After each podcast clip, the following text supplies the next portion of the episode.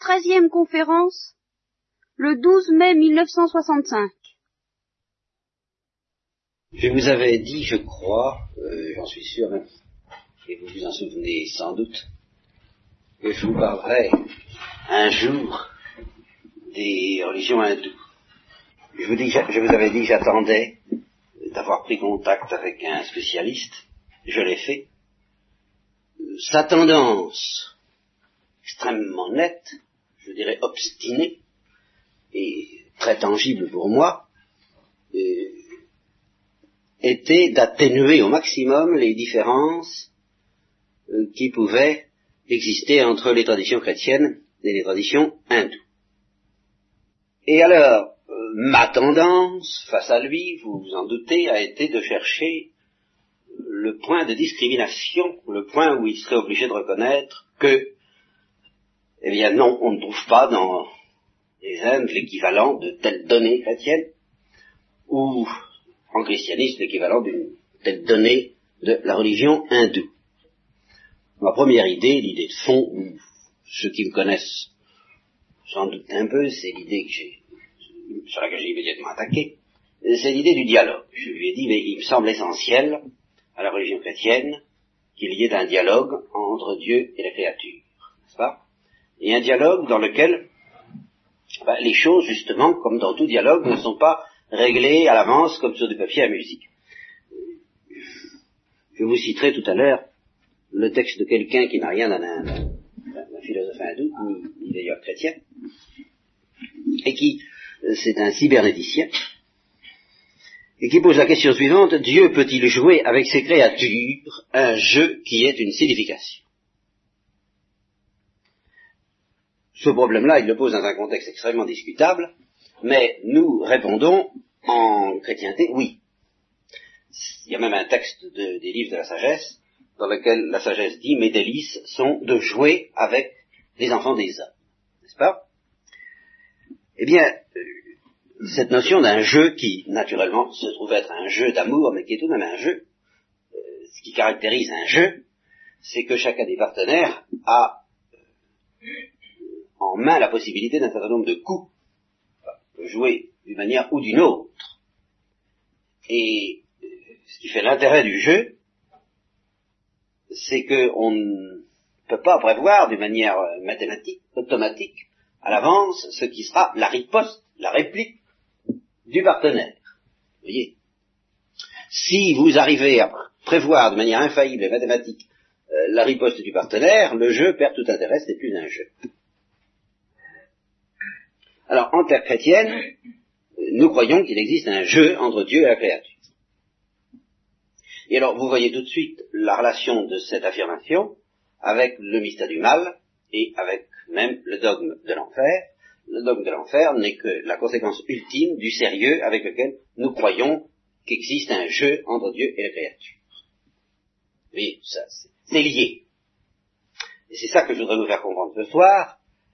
Euh, c'est pas tellement la question du mal et de l'enfer en elle-même, nous n'allons pas y revenir, mais c'est qu'il existe un lien indissociable entre le réalisme du jeu et puis la possibilité que la partie se termine d'une manière ou d'une autre, que par exemple la créature envoie promener Dieu, ou qu'elle ne l'envoie pas promener, enfin, que, ce soit possible. De même, euh, de l'autre côté, de la part de Dieu, possibilité, dans ce jeu, de faire miséricorde, plus ou moins, de distribuer ses dons, plus ou moins, de réagir de différentes manières euh, au péché de la créature en particulier.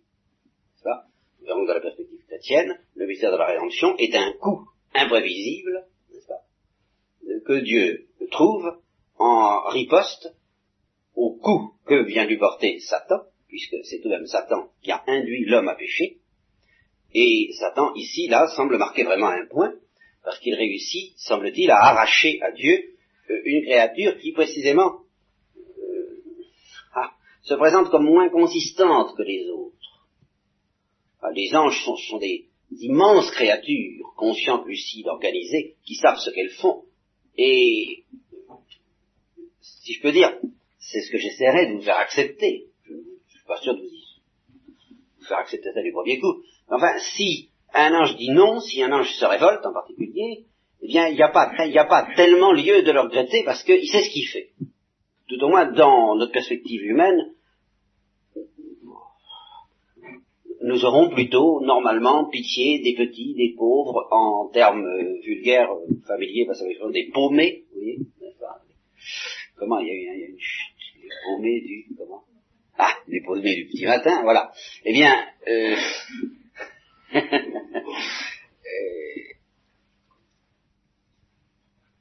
dans cette histoire-là, quand il s'agit des anges, que les anges s'en sortent mal, bah, c'est pas tellement un échec du plan de Dieu, puisque il est intrinsèque au plan de Dieu de permettre à la liberté de la créature de lui faire échec. Il l'a voulu, il l'a permis sciemment. Si donc la créature use de ce pouvoir, on ne peut pas dire que Dieu est mis en échec. Mais pour l'homme, c'est différent. Parce que justement, l'homme n'a pas la densité d'un ange. Et alors, il est tout à fait normal que si le jeu de Dieu est un jeu d'amour, il ne consente pas aussi facilement que pour les anges à la perte de l'homme. Vous voyez? Et si cette perte de l'homme est due en particulier à l'influence d'un ange, alors on serait tenté de dire que l'ange a réussi à porter un mauvais coup à Dieu, et que dans cette partie, Dieu a perdu la partie échec et mat, si vous voulez, en ce qui concerne la question de l'homme. Et le mystère de la rédemption est présenté dans la théologie chrétienne, alors comme un coup tout à fait imprévisible de la part des anges que Dieu tenait en réserve en prévision de l'échec euh, apparent de son premier plan d'amour, en prévision du péché et qui euh, devait amener la ruine de l'homme et qui en fait fut pour Dieu le prétexte au mystère de la rédemption. Bon, alors vous voyez, là, quand on parle de ces choses-là, moi, au catéchisme, ce qu'on m'a appris, c'est des trucs comme ça. Et je pense que c'est la grande doctrine et que c'est la grande tradition chrétienne. Dieu qui joue avec sa créature. Et la créature a réellement la possibilité de jouer plusieurs coups, et, Dieu aussi. Chacun est libre de son côté. Bon. Donc, là, nous sommes en terre chrétienne. Ce que je disais à ce professeur, c'est que j'avais pas du tout l'impression qu'en terre hindoue, on puisse retrouver l'équivalent de cette affaire-là. Ce dialogue euh, assez pathétique, tel qu'on le trouvera chez les saints, chez Thérèse de l'Enfant Jésus, ce dialogue dans lequel il semble que Dieu se dérange, en particulier, n'est-ce pas, le mystère de l'incarnation, euh, pour euh, se mettre au service de la créature, pour la sauver justement, pour la tirer d'affaire, et dans lequel la créature, enfin, euh, a, bien conscience qu'il y a entre elles, qui se passe entre elle et Dieu, quelque chose d'analogue à ce qui se passe entre nous sur Terre quand nous dialoguons.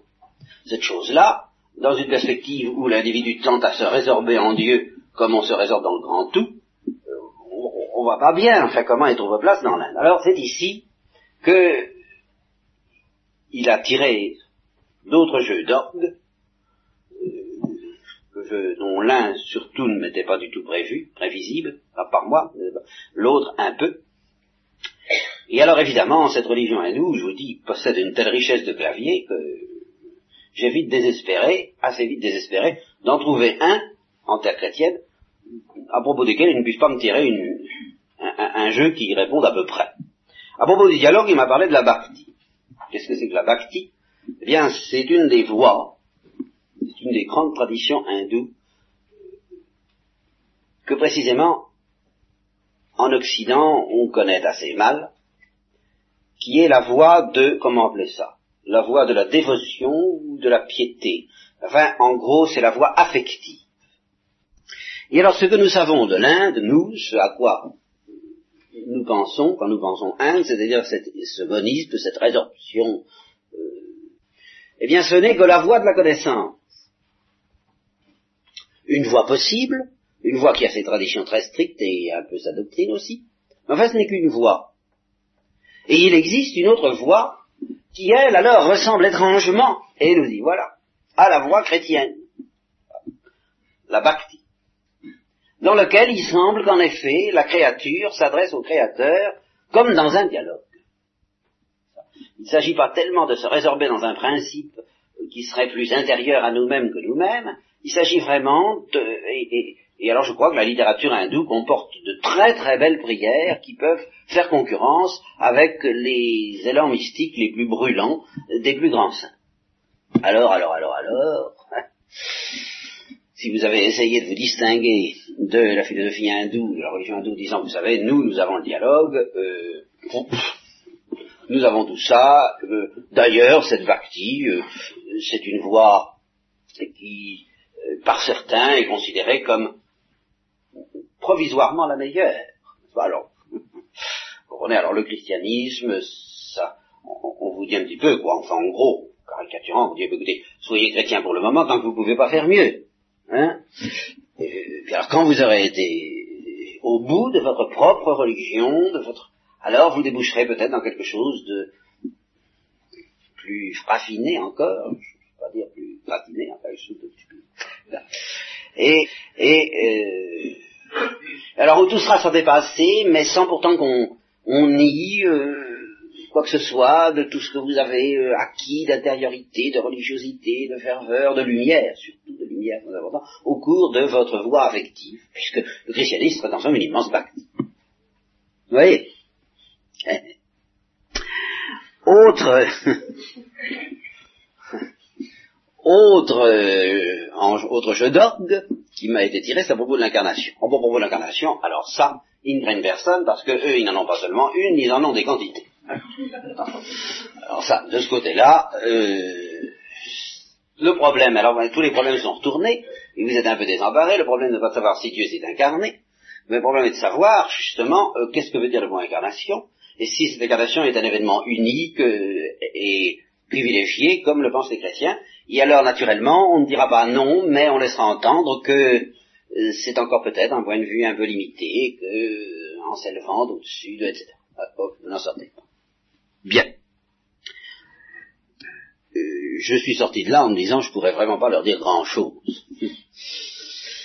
au cercle thomiste parce que je reste sur ma faim je me doute bien, je me doute bien que cette tendance éperdue à nous dire que nous sommes d'accord sans être d'accord tout en étant d'accord, euh, cache quelque chose qui doit tout de même pouvoir se définir, quoi. On va pouvoir arriver à définir euh, ce qui ne peut pas passer chez les hindous de la spiritualité chrétienne, ou réciproquement, cette obstination à présenter les choses d'une manière telle que euh, on n'ira même pas jusqu'à dire, enfin, que le christianisme n'est qu'une partie, euh, n'est qu'une voix parmi d'autres. On n'admettra que du point de vue du chrétien, il est possible que sa voix soit privilégiée, etc. Enfin, vous n'en sortez pas. Je me suis dit, bon, ben, me voilà bien. Là-dessus, je tombe sur un article que je trouve dans Planète. Vous savez, Planète, ça fait partie des lectures du français moyen, n'est-ce pas, du, du pauvre homme qui ne connaît pas grand-chose et qui s'initie euh, des vulgarisations quelquefois très sommaires je ne les dédaigne pas. Euh, à, charge, bien sûr, de vérifier éventuellement auprès d'un spécialiste ce qu'on peut penser de telle ou telle chose. Et c'est ce que j'ai fait quand je suis tombé sur cet article de Marie Choisy, qui disait ceci. Ah, alors là, vous... J'ai dressé l'oreille.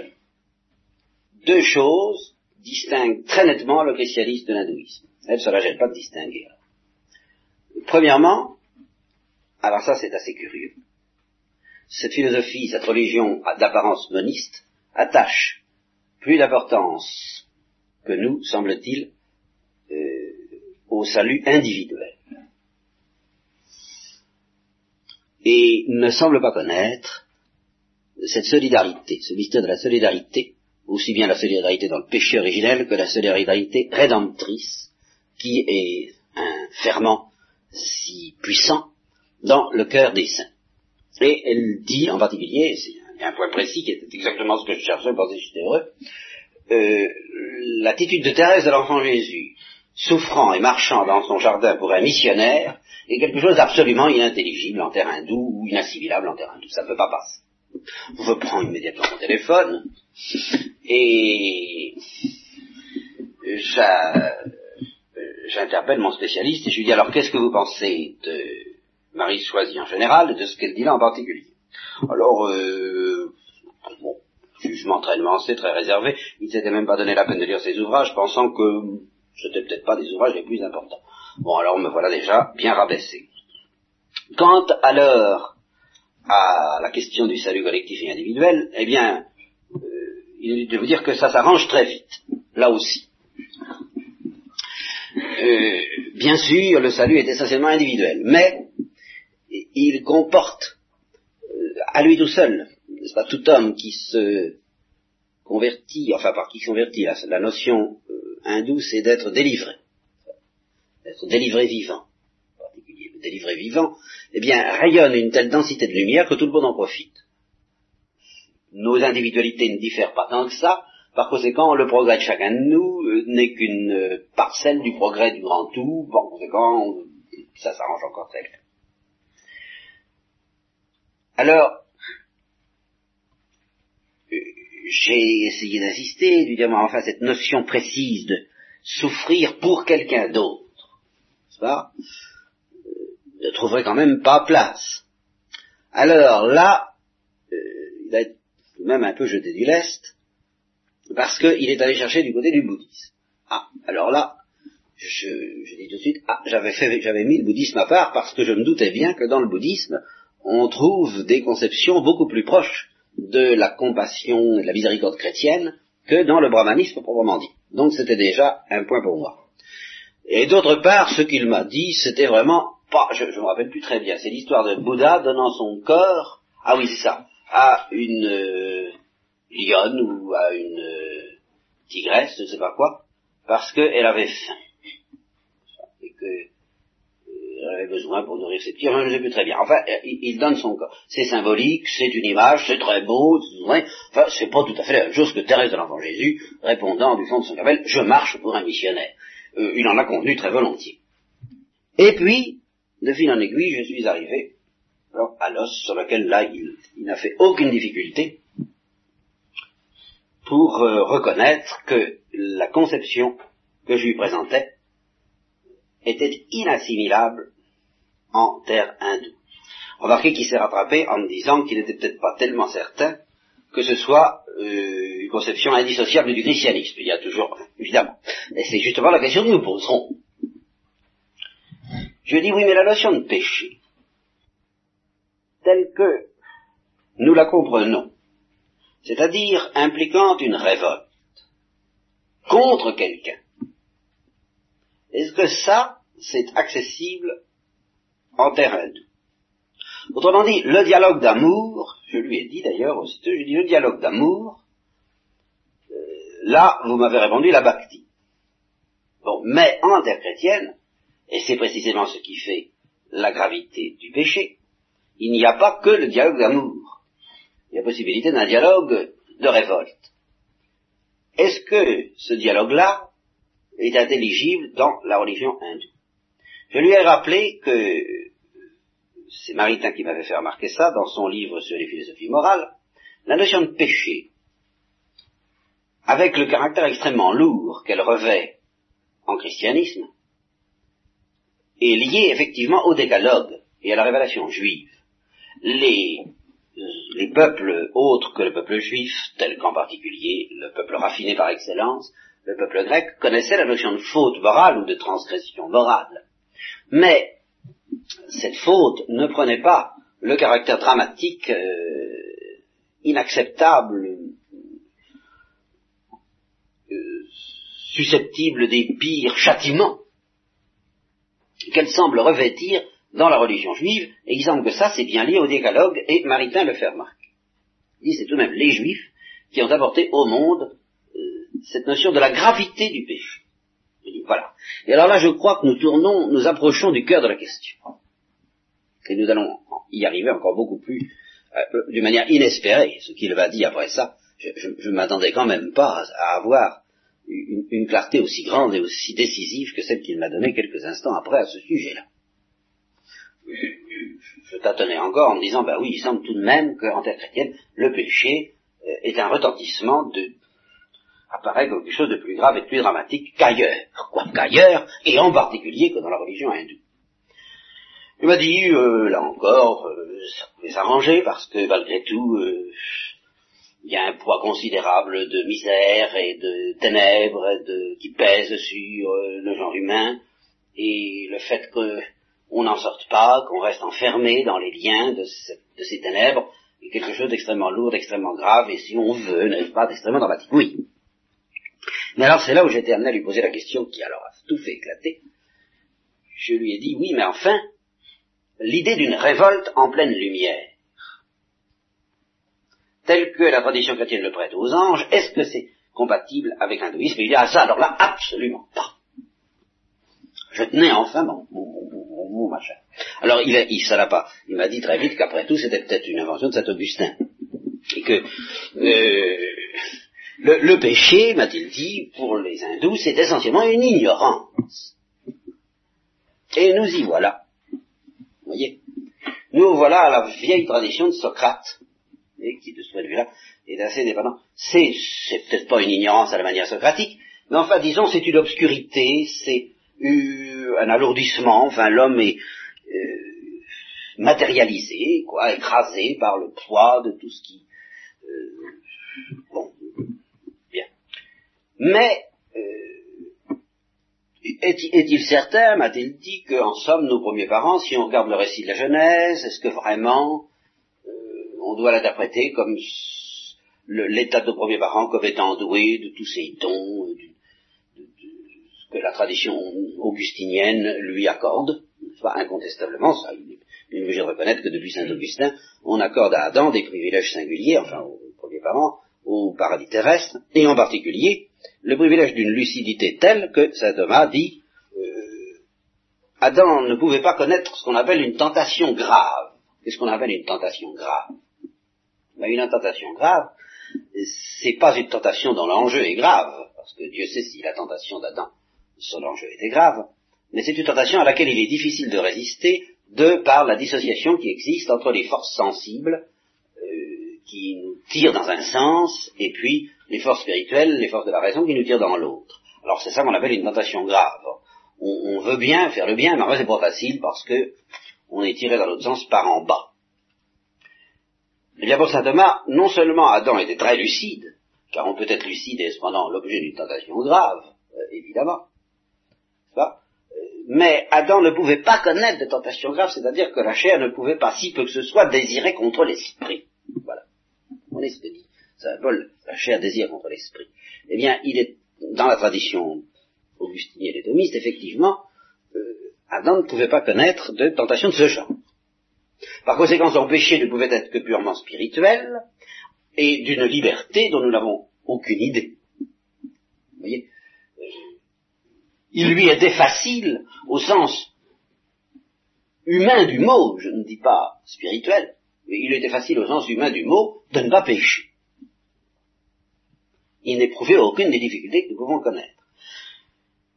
Alors cette tradition, eh bien, mon interlocuteur a eu tendance à me dire, bah oui, mais c'est la tradition de saint Augustin de saint Thomas, peut-être que ce n'est pas la tradition chrétienne euh, nécessairement, et que en regardant le récit de la Bible, on n'accorderait pas à nos premiers parents la même euh, lucidité, une telle lucidité.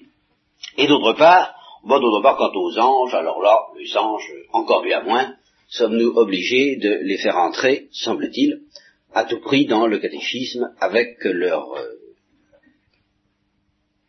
le péché tel que les théologiens le définissent.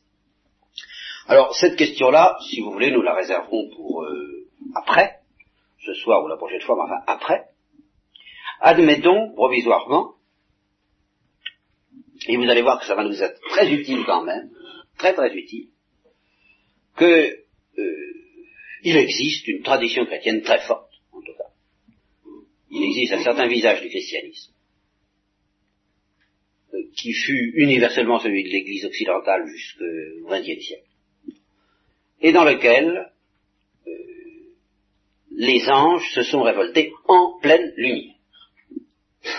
sans que la chair convoite contre l'esprit, pour une raison facile à deviner une fois que on a établi que les anges n'ont pas de corps, ce qui n'a pas été établi du jour au lendemain.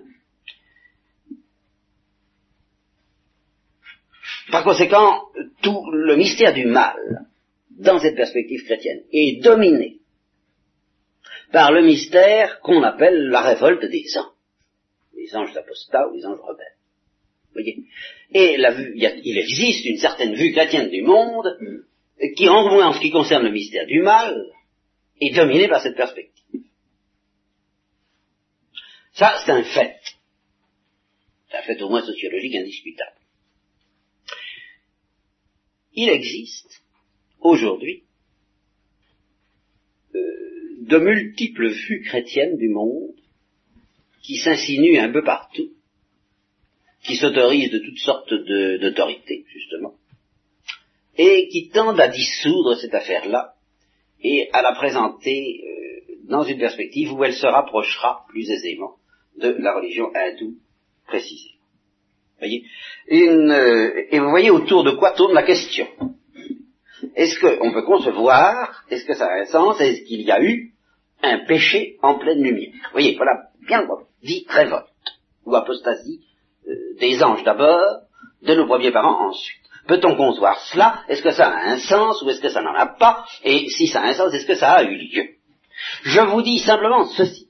Pour commencer, je ne sais pas ce que je vous dirai après, mais ça, c'est, vous ne pourrez plus en sortir une fois que je vous aurai dit ça. Hein et puis une fois que vous l'aurez dit aux autres, ils ne pourront pas en sortir non plus, encore les gens qui vous prennent, qui acceptent de vous donner le temps pour vous écouter, hein, simplement.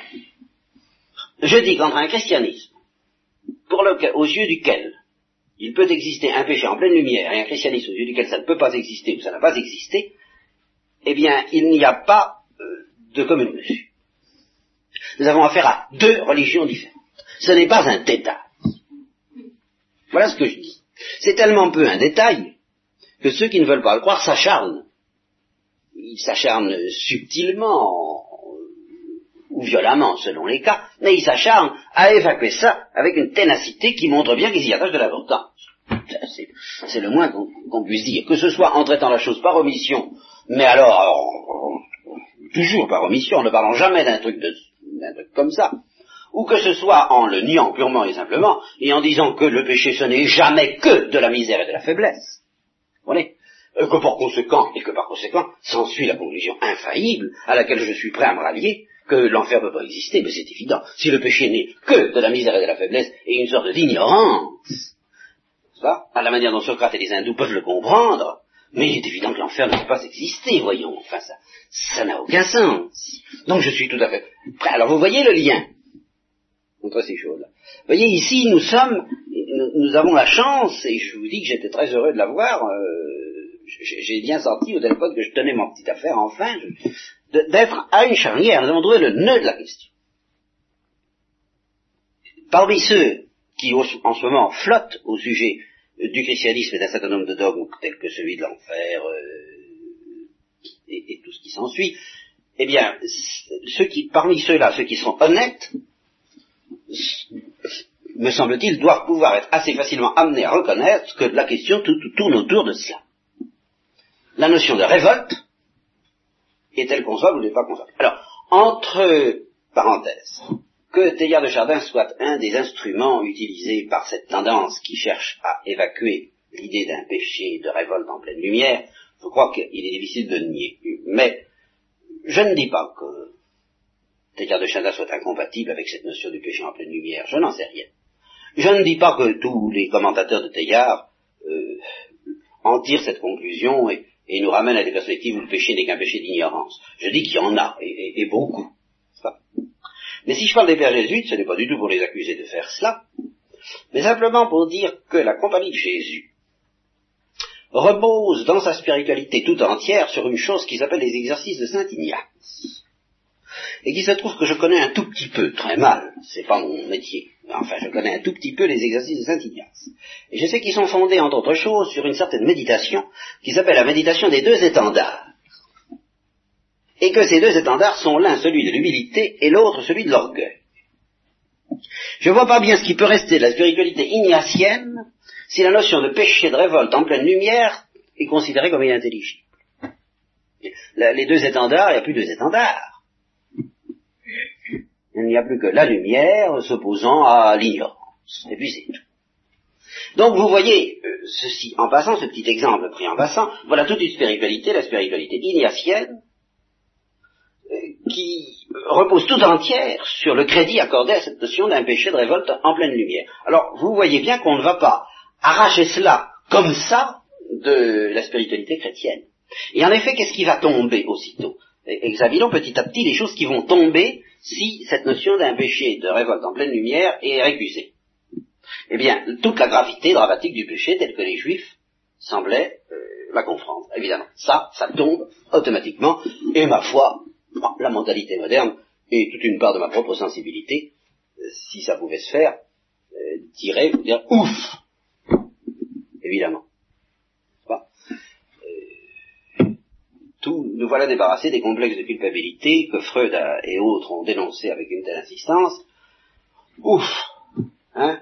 Le péché, c'est une c'est une inadvertance, c'est une sorte, c'est pas une maladie si on veut, non, parce que cette ignorance peut être coupable, on ne s'instruit pas assez, on ne dit pas assez, on, est bien léger, on est bien superficiel, on est, bien inconscient, on est bien inconstant, tout ça est regrettable, nous avons tort, nous avons tort, mais enfin, ça n'est pas cette transgression terrible que euh, le décalogue nous, représente.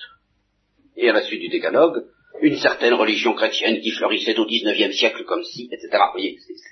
et dont maintenant nous allons nous débarrasser. Ouf voilà, qui, voilà ce qui tombe. Hein, c'est, c'est, premier point. À la suite de ça, qu'est-ce qui va tomber? Eh bien, euh, toute une certaine conception du mystère de la rédemption. Conception sur laquelle a vécu ont vécu tous les saints, y compris Thérèse de l'Enfant Jésus inclus, depuis le début du christianisme. Conception effectivement euh, très affective, pathétique et euh, aimante, amoureuse, je dirais nous sommes perdus, le Fils de Dieu s'incarne et il, se met à notre place, de façon à porter ce que nous avons à supporter en vertu de la gravité de la faute. Bon, voilà ce qui tombe. Si la faute n'est pas si grave, qu'est-ce que ça signifie? Ce mouvement par lequel le Fils de l'homme, pour, nous préserver de la catastrophe, il n'y a plus de catastrophe. Euh, euh passé, tournez la page. Bon, alors, euh, oui, évidemment. Eh bien, qu'est-ce qu'il vient faire en croix? Qu'est-ce que c'est que cette croix euh, qui ne sert plus à grand-chose Il n'y a pas de catastrophe à, réparer? Il y a simplement à nous arracher à l'ignorance, à l'inconscience. Euh, eh bien, euh, en effet, le Bouddha suffit, Socrate suffit, Mahomet suffit. non, pas besoin d'inclusifier pour ça. Non, pas besoin d'être sauvé au, sens pathétique que ce mot revêt dans la spiritualité chrétienne depuis 2000 ans. Tout de même. Ça me paraît évident. Alors il faut refondre et repenser mystère de la rédemption. On n'y manque pas. On ne s'en prive pas. Euh, la rédemption, c'est la reprise en main, euh, c'est une, une, une entreprise de guérison. Vous voyez? Alors évidemment, dans une perspective de ce genre, on est obligé de passer très vite sur le vendredi saint et d'arriver tout de suite à la résurrection. Ce que, ce que je comprends bien, n'est-ce pas? Euh, Et puis alors on est obligé aussi de considérer que la mort, évidemment, parce que tout de même, hein, les esprits un peu sensibles vont dire, bah oui, mais en attendant, on va mourir. Et moi, je dis, euh, la mort, c'est une pilule assez amère à avaler, pour que je n'ai pas trop du Fils de Dieu mort sur la croix pour m'aider à supporter ça. Alors, que, va-t-on répondre Quelle est la eh bien, j'ai l'impression qu'on va dire, eh bien, cette horreur que la mort suscite en nous, elle est due justement à notre, à notre ignorance. Vous voyez l'astuce Nous n'y voyons pas clair, nous ne nous rendons pas compte que, cette mort n'est que l'envers d'un progrès, d'un, ce n'est que la condition d'une explosion, d'une super vie, super, je voudrais pas. Et par conséquent, c'est parce que nos vies sont courtes, c'est parce que nos vies sont faibles que la mort nous, nous fait si peur, qu'elle nous paraît une chose si grave. Au fond, euh, si nous pouvions voir les choses comme le, grand tout, le grand Manitou, enfin Dieu les voit, eh bien la mort ne serait pas tellement dramatique, voilà, dramatique. Alors vous voyez comme petit à petit on fabrique un christianisme nouveau et qui résout le problème du mal d'une autre manière et cette autre manière se rapproche en effet singulièrement des perspectives hindoues. Vous êtes euh, braqué sur le problème du mal, vous trouvez ça pathétique, vous êtes eh bien vous avez un tempérament un peu dramatique, calmez-vous les nerfs, faites-vous soigner par la médecine éventuellement, faites du yoga, hein, ça ça peut pas faire de mal.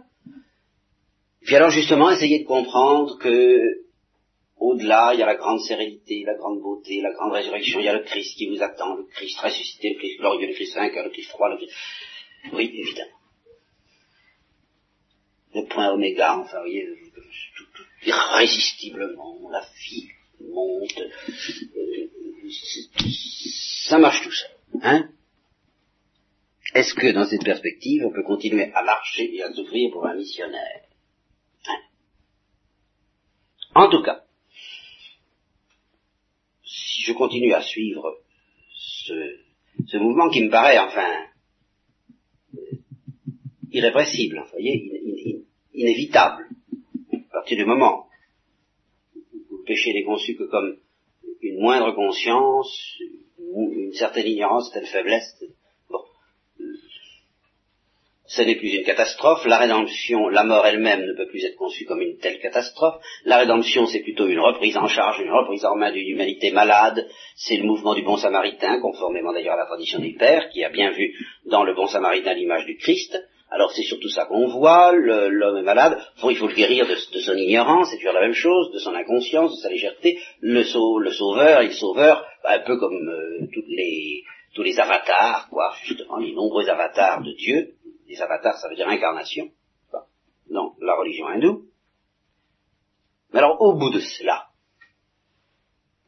ce qui me paraît le plus, plus grave de tout, ce qui me paraît presque infaillible, et alors c'est là où nous allons nous retrouver notre position, en effet, entre la bhakti et puis euh, l'autre, l'autre voie, c'est que l'amour, l'amour, la charité, tel que le christianisme l'enseigne, me semble-t-il, ou l'a enseigné jusqu'à présent, a complètement changé de caractère. Pourquoi? Eh bien, alors, c'est là où j'arrive. Je dis une créature. Une créature. Qui n'est pas capable, qui n'est radicalement pas capable, qui n'a pas le pouvoir de se révolter en pleine lumière, n'a pas et n'aura jamais la consistance la densité, l'importance, le prix d'une créature capable de se révolter en pleine lumière. Voilà.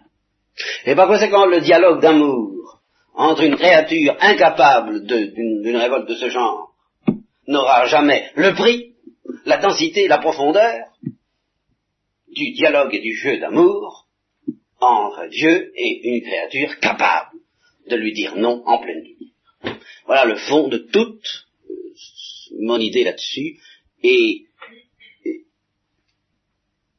je suis prêt à la soutenir par euh, n'importe quel, nous avons des, des saints ici, des œuvres de saints, par n'importe quoi, presque au hasard, et vous montrer comment le dialogue s'instaure entre n'importe quel mystique et Dieu en terre chrétienne, un dialogue qui est inconcevable, qui ne peut pas marcher, que vous ne pourrez jamais retrouver si un péché de révolte n'est pas possible. Pourquoi? Eh bien tout simplement parce que vous verrez à, chaque instant euh, de, des dialogues entre mystiques chrétiens et Dieu, euh, l'espèce de timidité de Dieu qui, à travers le visage du Christ d'ailleurs, mais le visage du Christ crucifié et ressuscité bien sûr, mais enfin crucifié, se présente à la créature comme désarmée en lui demandant son amour ben ça je vois vraiment pas que ça peut bien vouloir dire là où le péché n'est que de l'ignorance. Je, je vois. Je comprends pas. voyez? Et je ne dis pas que dans nos péchés, à nous, il n'y a pas une part énorme d'ignorance. Je dis dans la mesure où, il y a une part d'ignorance, eh bien, ils sont de la misère, ils, attirent et ils attisent encore davantage ce que nous appelons la miséricorde de Dieu.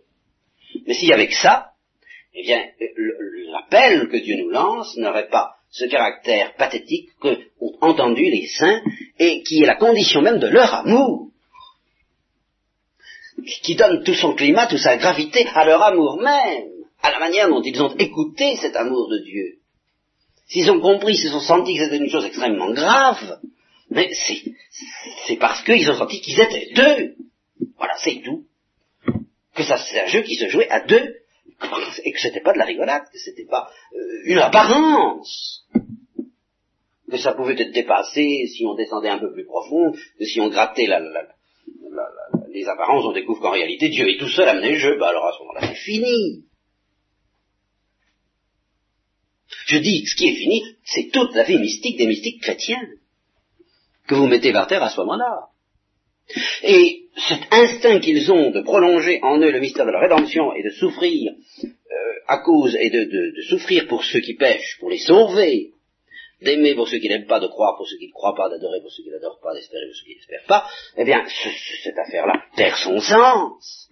Si cette fête de ne pas adorer, de ne pas aimer, de ne pas croire, n'est qu'une affaire d'ignorance. Qu'est-ce que vous voulez? Il n'y a plus besoin, à ce moment-là, de souffrir comme on le fait.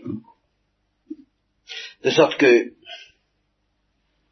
mon paradoxe, s'il fallait formuler, résumer tout dans une formule, le père Saint-Hilange a écrit un livre qui s'appelle Dieu ou rien. Bien, je serais tenté d'en faire un qui s'appellerait L'enfer ou rien. L'enfer ou rien, en ce sens que, où c'est l'enfer, où l'enfer existe, où nous ne sommes rien. C'est pas, euh, voilà, où nous ne sommes rien. Si nous ne sommes pas capables, si nous n'avons pas cette puissance, terrible, évidemment, terrible, ça je, qu'il dites-vous, raison de plus alors pour se préjuger et se mettre à l'abri, mais enfin, si nous n'avons pas cela, nous ne sommes, nous ne sommes rien. Et le dialogue que Dieu inaugure avec nous euh, n'est rien, n'est qu'une apparence, et dans ce cas, il faudra aller jusqu'à dire, alors là nous tombons en pleine hérésie christologique, que les souffrances du Christ aussi ne sont qu'une apparence. Ça. Et, l'hérésie a existé, s'appelle le docétisme, euh, il a fait mine, tout ça est très superficiel. Et je crois qu'en effet, il faut aller jusque-là. On n'a pas le droit de prendre euh, au sérieux le mystère de la croix et de ne pas croire qu'il a fait ça pour nous préserver d'une catastrophe. Enfin, voyons. Ça me paraît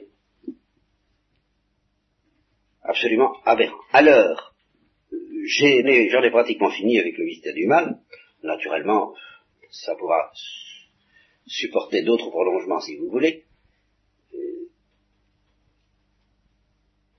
Ces prolongements concerneraient essentiellement le mystère de la grâce.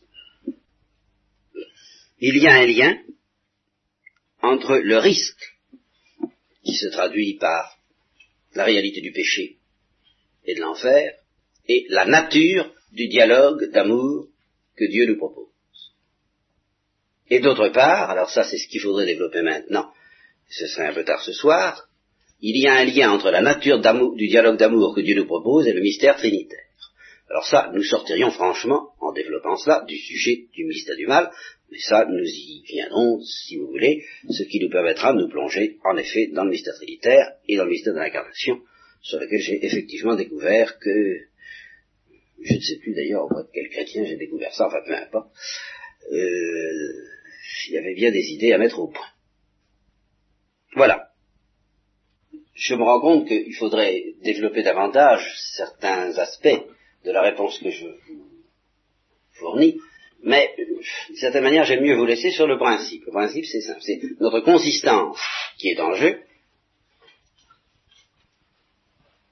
consistance, laquelle implique, réclame le sérieux de notre liberté, et par conséquent la consistance du jeu d'amour que Dieu joue avec. Cela est ou cela n'est pas. Peut-être tenter de penser que cela n'est pas que les choses ne sont pas comme aussi pathétiques que les chrétiens, euh, les mystiques chrétiens les ont pressentis. Dans ce cas, il faudra dire qu'elles ne sont pas non plus aussi belles. Au sens où nous pouvons ressentir ce que c'est que la beauté d'un dialogue d'amour qui serait lui-même le vestige d'un dialogue trinitaire. Pas? Quand, le Christ parle aux âmes qu'il choisit, on a l'impression qu'en effet elles sont les seules pour lui, en fait, seules au monde. Et, tout ça disparaît si on ne veut pas nous donner cette consistance, euh, pas cette consistance et cette importance à notre liberté, ce qui justifie l'attitude du Christ, mendiant la réponse du oui, avec une telle euh, euh, paix, mais aussi une telle tendresse, mais aussi, une, je de dire, une telle anxiété, anxiété qui se manifeste par le mystère de la croix lui-même. Le péché entre la lumière, mais un péché suppose une tentation. Or, une tentation suppose un désir qui est forcément une atténuation de la lumière. Ah, ah. Bon, continuons. C'est pas une atténuation de la lumière, c'est une atténuation. Continuez. Et puis alors, euh, non, mais enfin, c'est une atténuation. Notre possibilité d'agir, parce que vous parlez des... Euh, justement à propos d'Adam, là, euh, le péché d'Adam qui était lucide, mais or on dit aussi que le, le démon... Ah oui, le péché d'Adam était moins lucide que celui d'Ève d'abord, et celui, et celui d'Ève moins lucide que celui du serpent, n'est-ce pas? Parce que le serpent m'a trompé, effectivement. C'est pour ça qu'il est rachetable, n'est-ce pas? Enfin, il est quand même plus lucide que tous les péchés que nous commettons, euh, presque, ou presque. Il y a une nuance à établir. Suppose un désir qui est en quelque sorte un Pour vous, un obscurcissement. Ça vous paraît Ah oui, ah oui, ah oui. Bon, ben ça c'est déjà très intéressant. C'est très intéressant comme question parce que j'avais oublié une seule chose dans l'affaire, euh, c'est de m'attarder sur la nature. Je ne l'ai pas oublié d'ailleurs, mais je n'ai pas voulu souligner cela ce soir parce que ce n'était pas exactement mon sujet, mais au fond ça relève encore du mystère du mal, donc vous avez bien raison de me le rappeler. Le péché, euh, en particulier le péché de l'ange, quoi, la révolte des anges. Qu'est-ce que c'est? En quoi ça consiste? Et comment l'homme en quoi le péché de l'homme se rapproche-t-il de cette révolte et en quoi en diffère-t-il? Ça, tout ça en effet, ça demande à être étudié. Bon. Deuxième question. C'est ça l'aspect de la tentation et d'Adam. Ah oui, c'est l'aspect d'Adam, oui.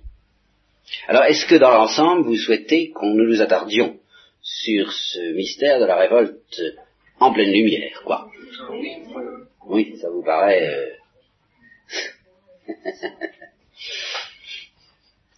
Bon.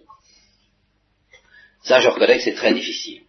J'ai voulu seulement montrer ce soir que c'est lié d'une manière très essentielle au mystère chrétien. Ça. Je pense que là, vous commencez. C'est surtout ça. Si vous n'êtes pas d'abord convaincu de cela, euh, je préfère ne pas aborder l'analyse de ce péché en pleine lumière. Vous voyez Mais c'est pour ça que. L'ange est un créateur spirituel et c'est un supérieur à l'homme. Bien sûr, bien sûr. une. Euh, bien sûr, bien sûr, bien sûr. sans péché plus grave. Bien sûr. C'est oui, c'est cette notion-là, justement, voyez-vous, que les hindous n'ont pas un péché plus grave parce que la créature est supérieure.